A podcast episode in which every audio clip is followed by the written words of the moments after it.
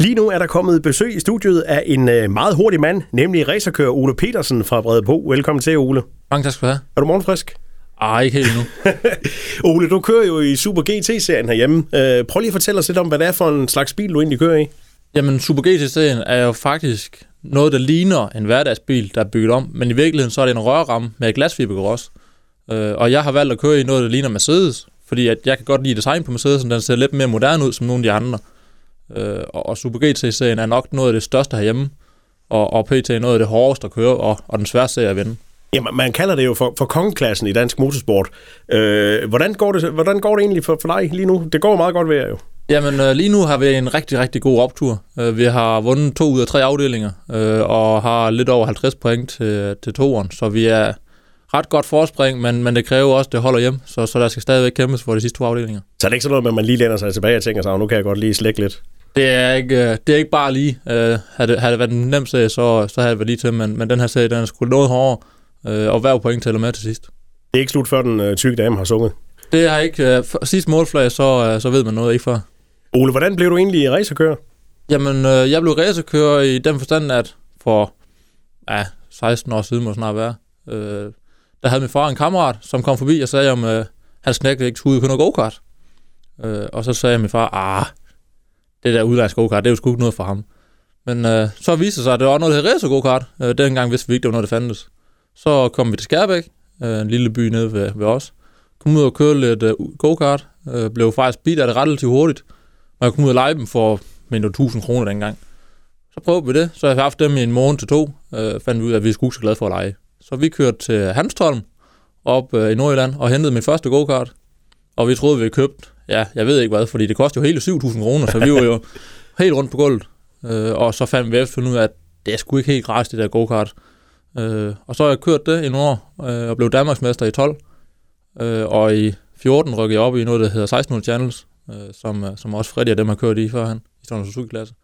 Og så i 15 blev tilbudt at komme ud og køre i Turbo GT. Dengang hed det så Super Turismet. Turbo. Fordi dengang var det turbobiler. Nu er det så sugebiler, men ved 6 motor. Og det var, det var lidt andet hestekræfter, der var i dem der. Man kan sige, turbo, turbomotorerne, vi kørte med, var det lidt bedre moment i, øh, end der er nu. Øh, men, men det er en væsentlig federe bil at køre sugemotor. Og så er det en meget federe lyd for publikum. Jamen, hvad, hvad, altså, som, som kører er man så også øh, god til at reparere de her biler? Er der noget mekaniker i dig også? Ah, jeg er sgu ikke særlig god mekaniker. Jeg har nok 10 tommelfingre. Jeg har nok det bedste crew, uh, mandskab på min bil, der findes. Jeg har hver dag har en mand gået ned på Park, der går og skruer min bil.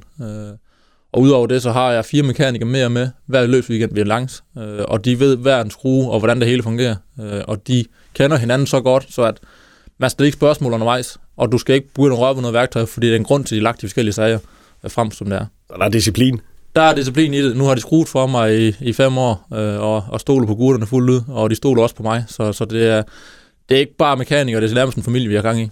Så der er meget kommunikation imellem det, du beretter fra bilen af, som du ikke lige er helt tilfreds med, og så ved de med det samme, hvad det er, du mener, når du fortæller det. Jeg har en hovedmekaniker, øh, som også ham, der står for den på normal basis, eller basis. Øh, og ham snakker med hver gang jeg kommer ind, så siger jeg til ham, jeg synes, at bagvinden er løs, eller jeg synes, at det har en ondelig lyd. Jamen, øh, så siger han det videre, fordi han, han ved, hvad bilen gør. Så siger han det videre, hvad de andre skal gøre. Så han er lidt af hovedmanden, der siger videre, øh, for at alle folk nemmest forstår det hele. Så, så tillid, det er kodeordet? Det er fuld tillid, man, man, man skal have for, at man kan fremad. Og det sker jo tit, at bilerne i Super GT-serien, de får nogle riser i, lakken. Øh, tænker du aldrig over, hvor farlig motorsport egentlig er?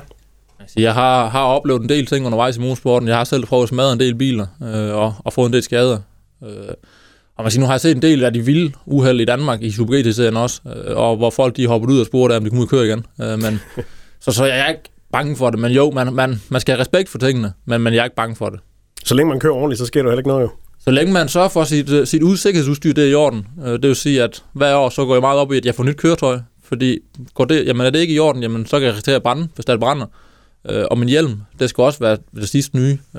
så derfor så alt mit sikkerhedsudstyr går vi ikke på kompromis med. så må vi hellere undvære noget andet i det sidste andet, hvis det mangler penge til det. Og der er vel også nogle krav i, i serien?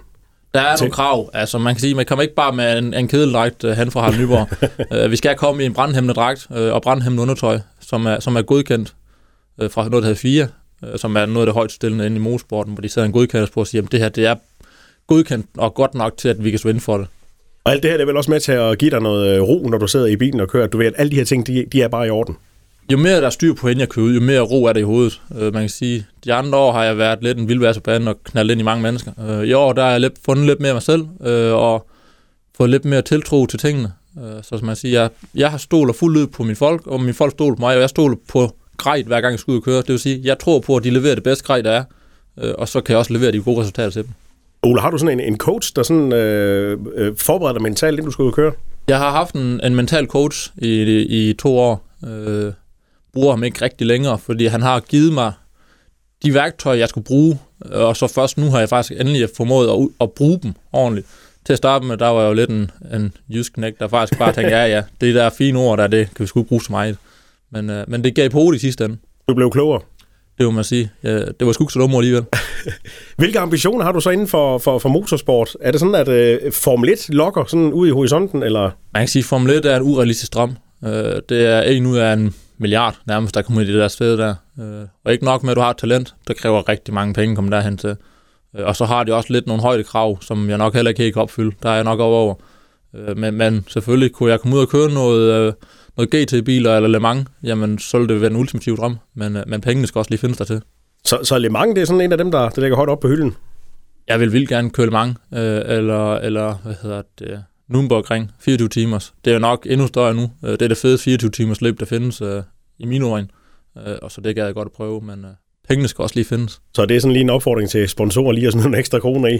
Jeg sige, det, det er i hvert fald øh, det, der kræver det, for at vi kommer derhen. Øh, vi kan have nok så stort talent, hvis pengene ikke er der, så kommer vi aldrig ud. I de her coronatider, Ole, der er der jo begrænset med tilskuere rundt omkring til, til løbende. Er det noget, man kan mærke som kører? Vi kan tydeligt mærke det som kører. Øh, der er en helt anden stemning, når inden vi skal i bilen, der er ikke, der er ikke en eller anden, der kommer med en eller anden dum kommentar om, hvad fanden er det, du har der, øh, eller en eller anden, der kommer og siger, held og lykke med det. Øh, og det samme, når vi kører. Øh, vi har noget, der hedder Night Race hver år på Power Park, som er det fedeste løb ever at vinde. Øh, I år blev det lavet til Light Race, fordi det var om dagen i stedet for. Og jeg kan tydeligt mærke, når vi kørte, der var ikke nogen, der stod med romerlys nede ad langsiden. Der var ikke røg ind over banen. Der var ikke...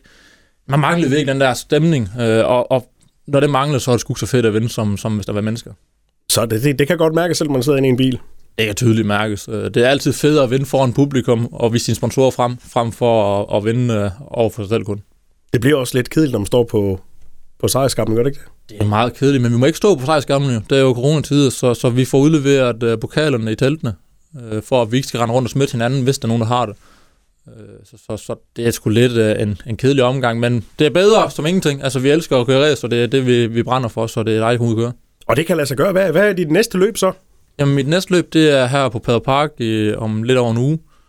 Øh, der skal vi ned og køre dernede, og det, det glæder mig helt vildt til. Og målet der? Målet er forhåbentlig at holde forspringet. Øh, vi vil gerne vinde, og det er vi altid vil, men, men målet er at gøre det bedre, end det vi har gjort sidst. Øh, kan vi gøre det, jamen, øh, så får vi en god weekend. Kan vi bare holde føringen, så har vi også haft en god weekend. Men udgår vi og tager en masse point og lægger to efter weekend, jamen, så har vi haft en lort weekend, men så er vi op på hesten igen weekend efter. Så er I godt forberedt til om en uges tid? Vi, er, vi gør alt, hvad vi kan for at forberedt, øh, men helst skal også blive med undervejs.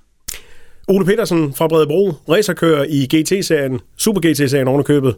Held og lykke med det hele. Mange tak skal du have.